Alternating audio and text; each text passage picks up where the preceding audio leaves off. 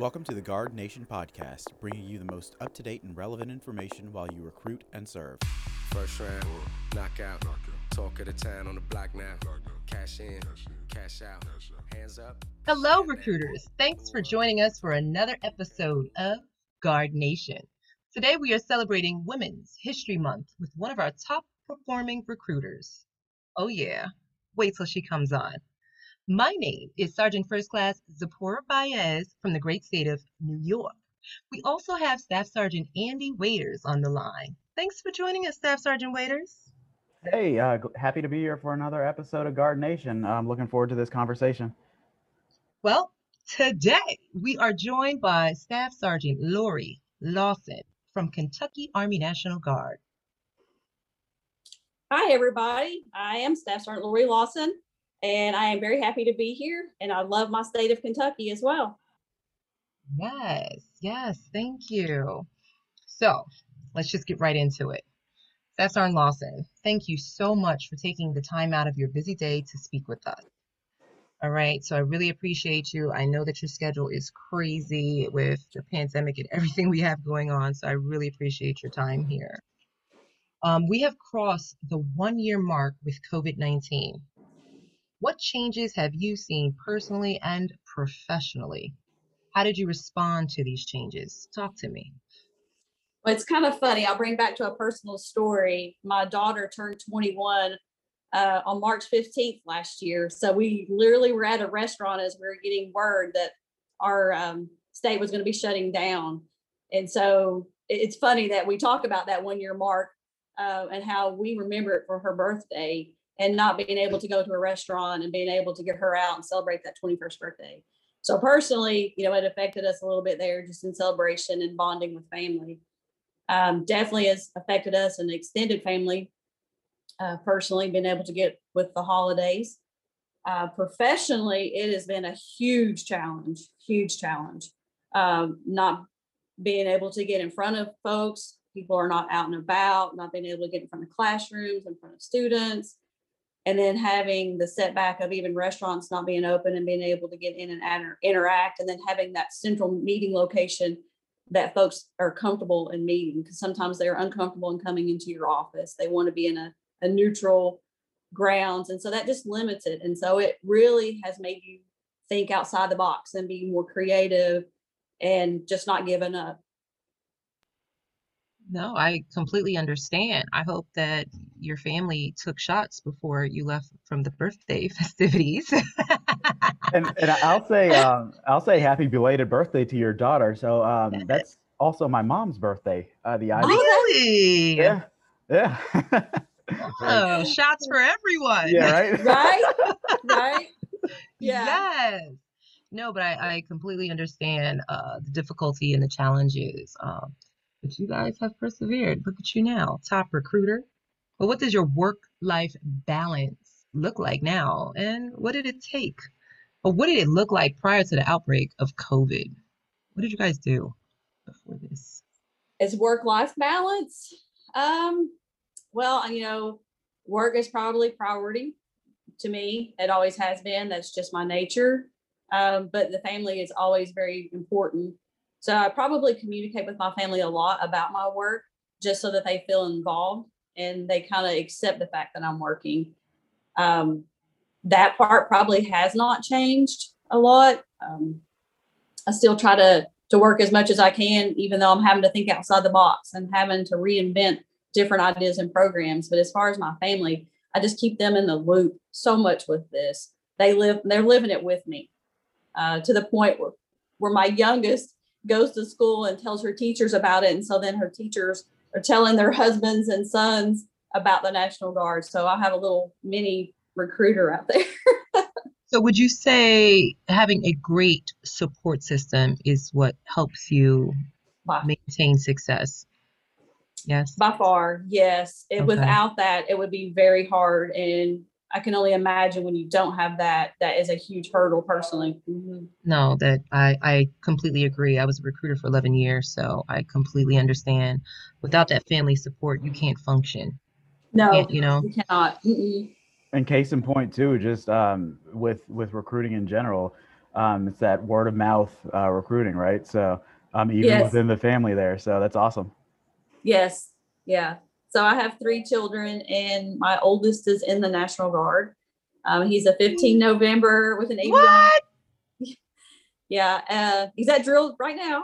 Um, then I have a 21 year old daughter who's still trying to figure out if that's what she wants to do, but she still promotes it. She helps me in events. Um, she's probably my lead supporter on events. When I can't get a coworker, my daughter is there, even though she's not joined yet. And then obviously my 12 year old is probably one of my biggest recruiters out there. She goes into her classrooms and talks guard all day long. And she's very proud when her mom comes in in, in a uniform or even in a National Guard polo. So I hear proud mom alert. I am Uh-huh. so proud of you. That's like that is amazing. Like you rock. Like you are Yeah. awesome. Proud mom alert. What? I National know Guard my family. kids are just, they are very much extensions of me. So Yes. Oh my God, that's amazing. Let me go over here and talk to these kids. Let me tell them something. what are you guys doing? Right? No, that's amazing. Very proud of you. Oh my God. All right, I got another question for you. When did the stay-at-home orders start for Kentucky, and how did they affect your work? Like, when was it? I know you said it was on your daughter's birthday, but as far as the entire state shutting down and work, what did the National Guard do for you as far as recruiting battalion and what? Oh, yeah, recruiting. I mean, I think they, as the battalion, I think we almost went into a panic. Uh, you know, our senior people were like, you know, you still got to get out, you still got to move, you got to be in the office. I think a lot of us were trying to figure out do we do share rotations in community office environments where we're working from home one day, working from the office the next day, and sharing that role with our coworkers. There was a lot of strategies that we had to figure out there with, amongst ourselves. Um, so it was it was hard to kind of where do I fit into this role when Italians still trying to figure it out themselves. So it was it was a hurdle. It was a hurdle. Um, but I think a lot of that was just being resilient a lot and knowing that we we have to continue to move and we have to continue to mold ourselves that we cannot be just one solid in this. It's always a fluid mo- um, motion within us. So Absolutely. No, that's that's great. Have you ever received any training that could have prepared you for this, or do you think there could have been anything that prepared for this? Like, this uh, you know, no. I mean, I don't know that we could ever been prepared for this. what? You didn't get this in basic training? What? Oh well, I mean, okay, yes, What? basic training teaches us to adapt and overcome. What the But, gas? What are the gas masks for? Oh, good point. Good point there. You are exactly right. We were issued a gas mask. Yeah. All right, I need all those uh NBC personnel out there to go ahead and start issuing out masks. Yes, No. you know that's probably going to get us more uh, protected. I'm sure, along I with mean- that shot that we're getting. But Thank thank God it's not chemical warfare. So yeah, I think we're good for right now, right? I'm playing, y'all. I'm playing. But you're right. I don't think anyone or anything or any organization could have prepared us for this. You're absolutely right. What has been the most difficult part of this pandemic when it comes to being a recruiter? Oh, probably the difficult thing again is having to think outside the box, but then being able to get the applicant and their families to be able to trust you because they're being told to stay home, you know, don't interact with people you don't know, stay six feet away. And it's very hard to get packets signed at a six foot distance. um, and then I think just that because you're separating yourself so much that it, the trust is not there. And we all know that you have to be able to trust your recruiter. You have to be able to trust the one that's, you know, getting ready to change your life. So I think that's probably one of the hardest things is just not being able to have that trust built the way we were used to. So how about operations? Like as far as I know you said the issue was meeting people in person and Mhm. obviously everybody wants to be cautious. But how are you getting the signatures? Are you doing Zoom calls or anything like that? Like what are you doing to make it happen? So it's funny that you say that. I've done a lot of that. Um, you know, let's get on Zoom. Let me send an electronic packet, you know, and then watching them sign it through Zoom, then getting, you know, verifying through the Zoom call their IDs and then having the ID scanned. Uh, there's been that. Um, then there's been you know, let me just come get your stuff. I'll get, bring it back to you. There's been a lot of just creativities. It's not been one solid answer because each person is different how they're reacting to this. Okay.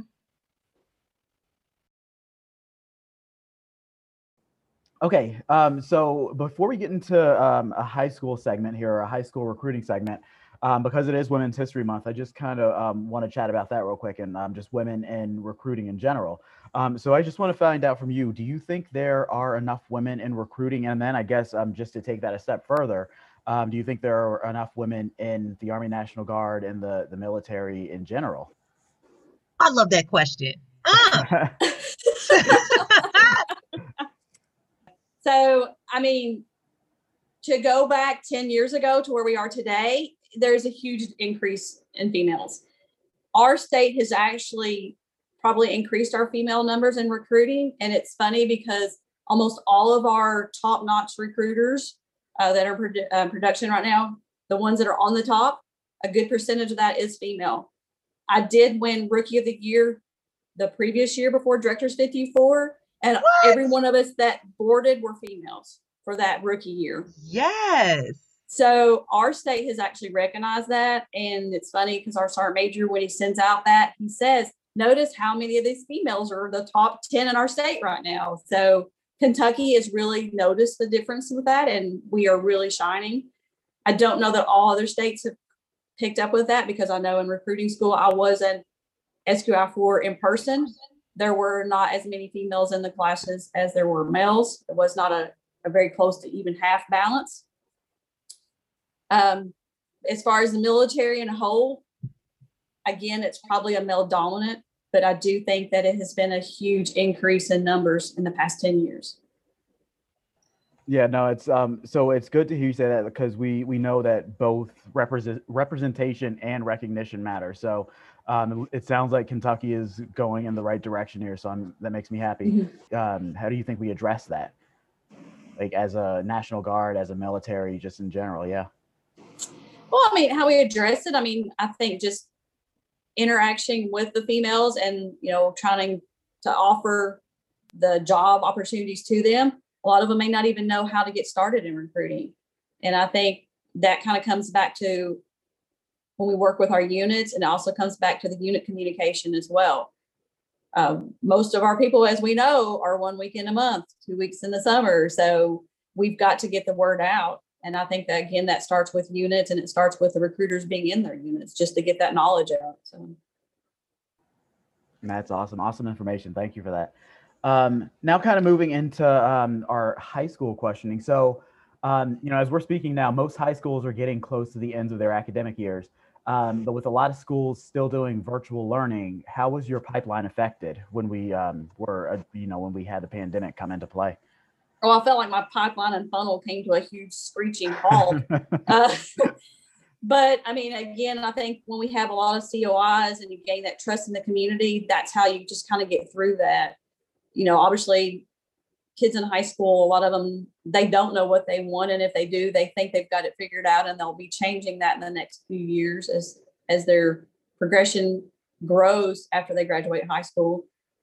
Um, but with me personally, it was trying to reach back out to old leads. It was just trying to keep the word out there through the COIs and VIPs. Definitely trying to get a hold of email list, sending things out. Uh, social media, some just through the requ- friend requests and just notifying the National Guard options. And don't do a whole lot of advertising as much as I probably do one-on-one communication with people. And I find that to be more personal. Good. Yeah, I like that that personal touch. So that that, that Yes. sounds like that really helps. Um, ha, so school started back uh, in your area? Like, uh, has, has there been like a hybrid sort of learning It's thing? Yes, um, and every school district's been different. You know, we have schools that are private, some that are county. Most of the counties have been back a little more uh, regular. Some of the private schools are just now getting back into session, so it it's been challenging. Um, obviously, on Zoom, it's hard to keep that focus and that engagement. Oh yeah, yeah. Um, so do you think you'll have you been able to get back in front of uh, classrooms at all, or? Um, Well, I actually have college and high schools. Oh, cool. Um. So in the high schools, it's been easier to interact with the sports teams uh, because they actually have been there and the coaches are allowing us to come, especially if we kind of show up with Gatorade and, and things like that. Um, on the college aspect, again, it comes down to that individual professor if they want an in-person class.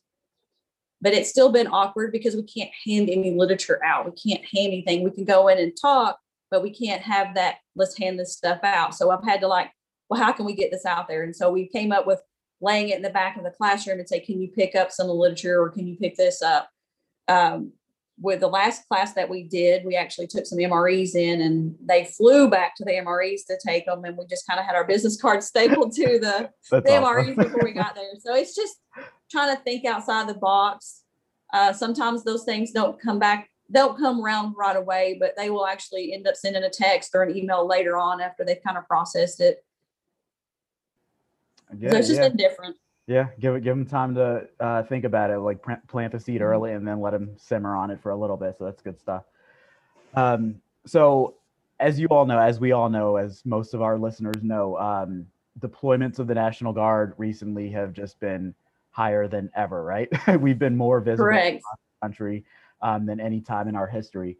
Um, so, what would you say um, to the parent whose high school kid is thinking about joining the National Guard? You know, with all the um, with all the news they've seen about the National Guard recently, what would you say to that parent? Well, I mean, a lot of it, first of all, I usually tell them that I'm a parent and that my son is in. And then I kind of tell them a little experience about his his opportunities and my experiences and the things that we have done and accomplished. And if I trust my oldest and only son to be in the National Guard, then I think that they could at least have some at ease feeling. Um, but we do join the military for a reason, and those chances are always there. But I also drive back a lot to we have the college first option, which if they get above the 50, then they're non-deployable. And I talk about that and how it works and how it looks.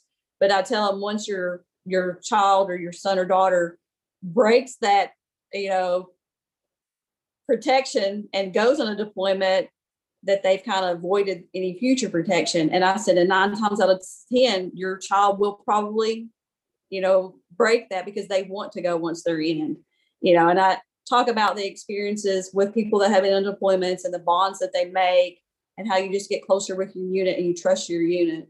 So I kind of just break it down to what it looks like and kind of take some of the fear factor out. I mm-hmm. mean, obviously that chance is there, but that chance is there if we get in a car and drive down the road, Yep. if we check the mailbox. Yep. I mean, things are always going to happen. We oh, can't yeah. control that, but then how we live our life and and make ourselves valuable, I think is what sets us apart. So Yeah, and so I mean, what I got from all of what you just said is just like the honesty factor, right? And just like Yes. getting them all of the information up front, which is sure. huge. Yeah, Mhm.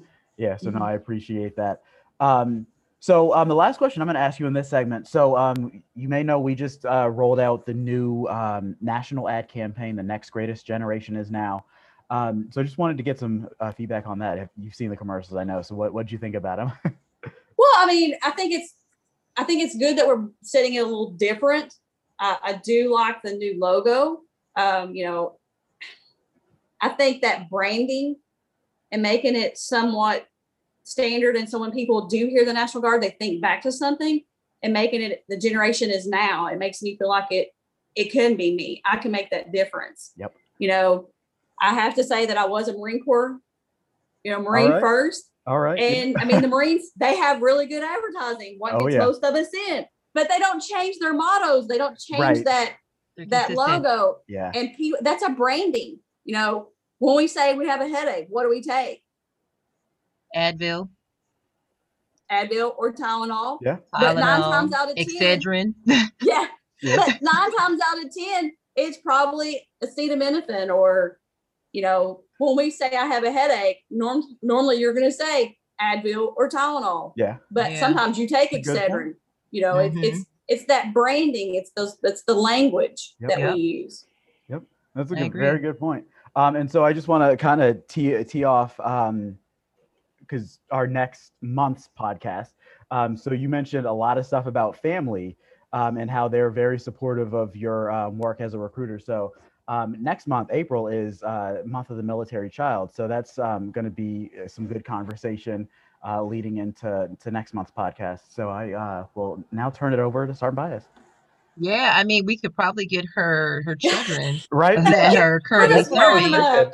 that tell us about their journey as number one being a dependent of Yeah. a military member especially since you've been in for a very long time and then for them to take that knowledge and that discipline and what you've instilled in them as raising them as a parent um, and hearing why they made the decision to join Yep. you know what i mean because there are some you know children out there that are like nope i don't want to do what my parents do for whatever reason we would like to know why so obviously mm-hmm. yours are in so we definitely would like to know Well, I have one in. I have one. okay Yeah, I have one That's in, fine. one But not that's- in. and that's one's too and then you have free support you know you Yep. have Yes. little minions working for free so It's, oh, yes it's the best. It's the best. yes yes give you know feed them lunch and some dinner. Yep. no I, I i got you. So yeah that's that's good for april. So i want to talk about technology and social media.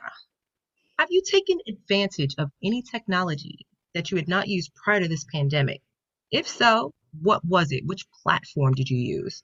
And how did you optimize it to use it to help you meet mission? Like you're successful. You're a top recruiter i want to know some secrets. Tell me what platform you're doing what you're on and and tell me everything. I want to know all the details. Give it to me.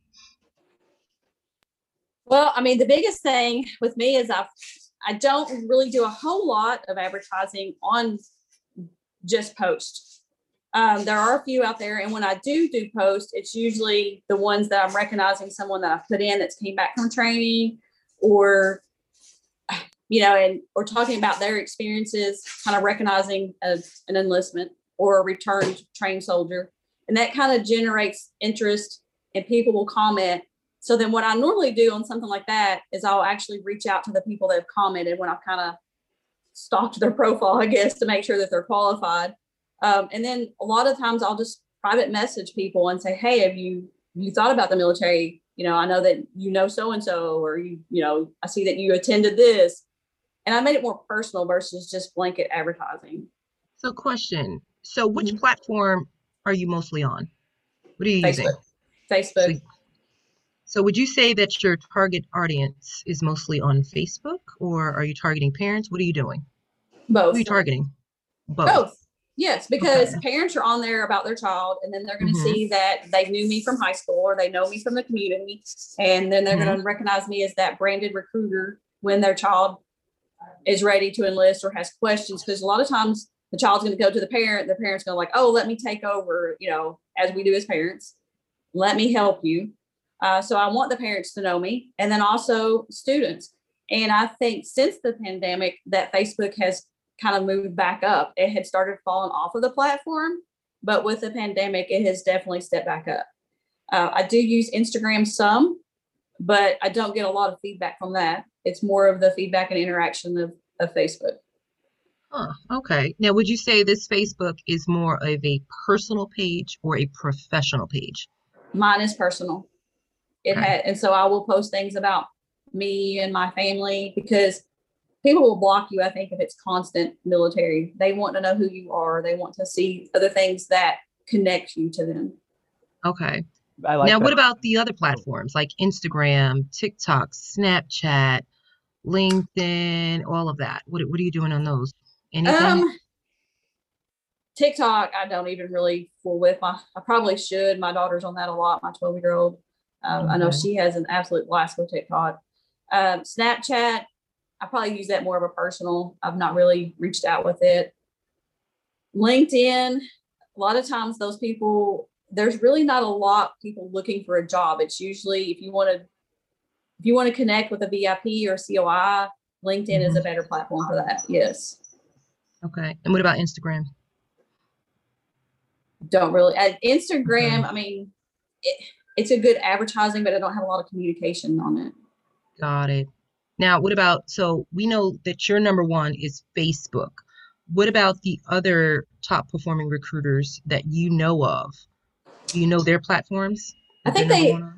Um, one of the other females in the state, she does do a lot with both, and I think that she probably gets a lot of recognition with her Instagram page, just Okay. from people of her age. she's a, a little bit younger than me, so she gets more connection with her age group that way. Mm, Um, okay.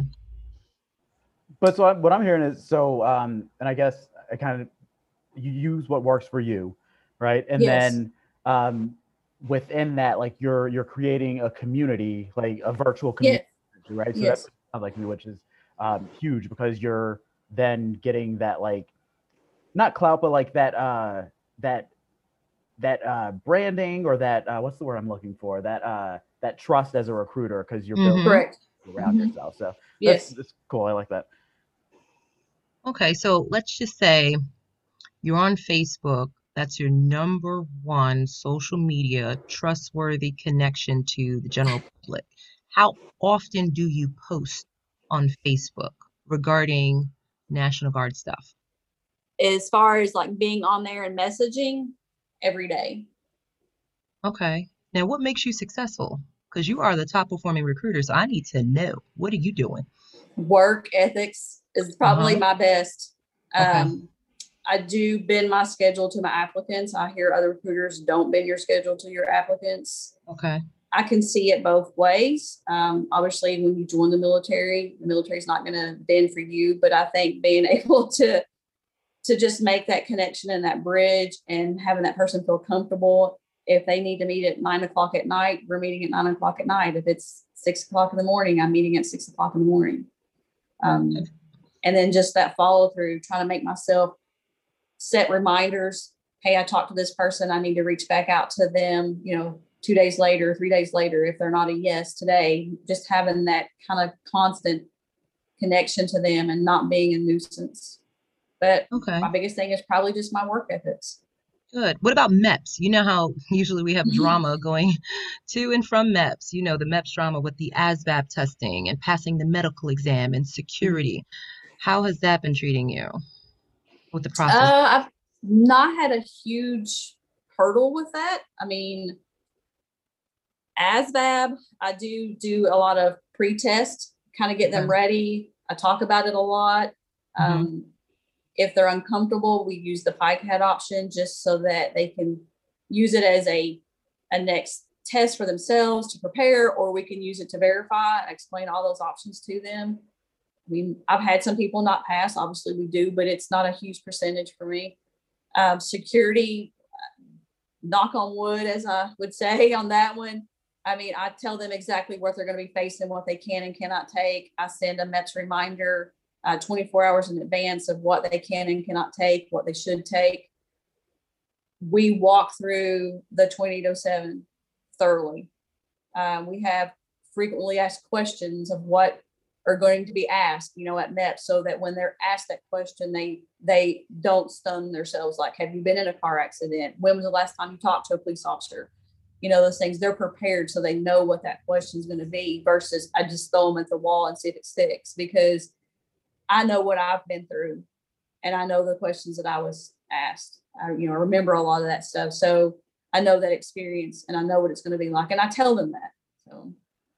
No, I appreciate that. You know, I know there's there are many recruiters that are listening in on this and, you know, they all have the same battles, maybe different in different states at different MEPS. So this is good to hear that you don't have many complications, you know, in this last three years that you've been working as a recruiter. So that's amazing because I've been a recruiter, I was a recruiter for 11 years.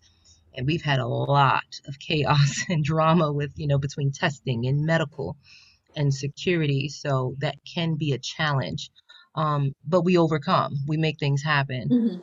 Um, but no, I definitely appreciate you being candid and transparent and just opening up your life to us and what you've been doing professionally and personally. I appreciate it. You're amazing. Please continue to be successful and get those young minions in there, um, passing out the flyers and Oh no, going door to door.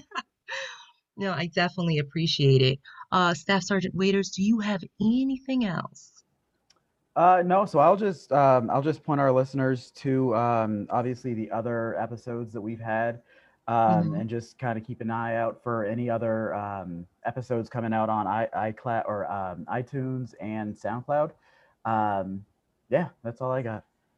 Staff Sergeant Lori?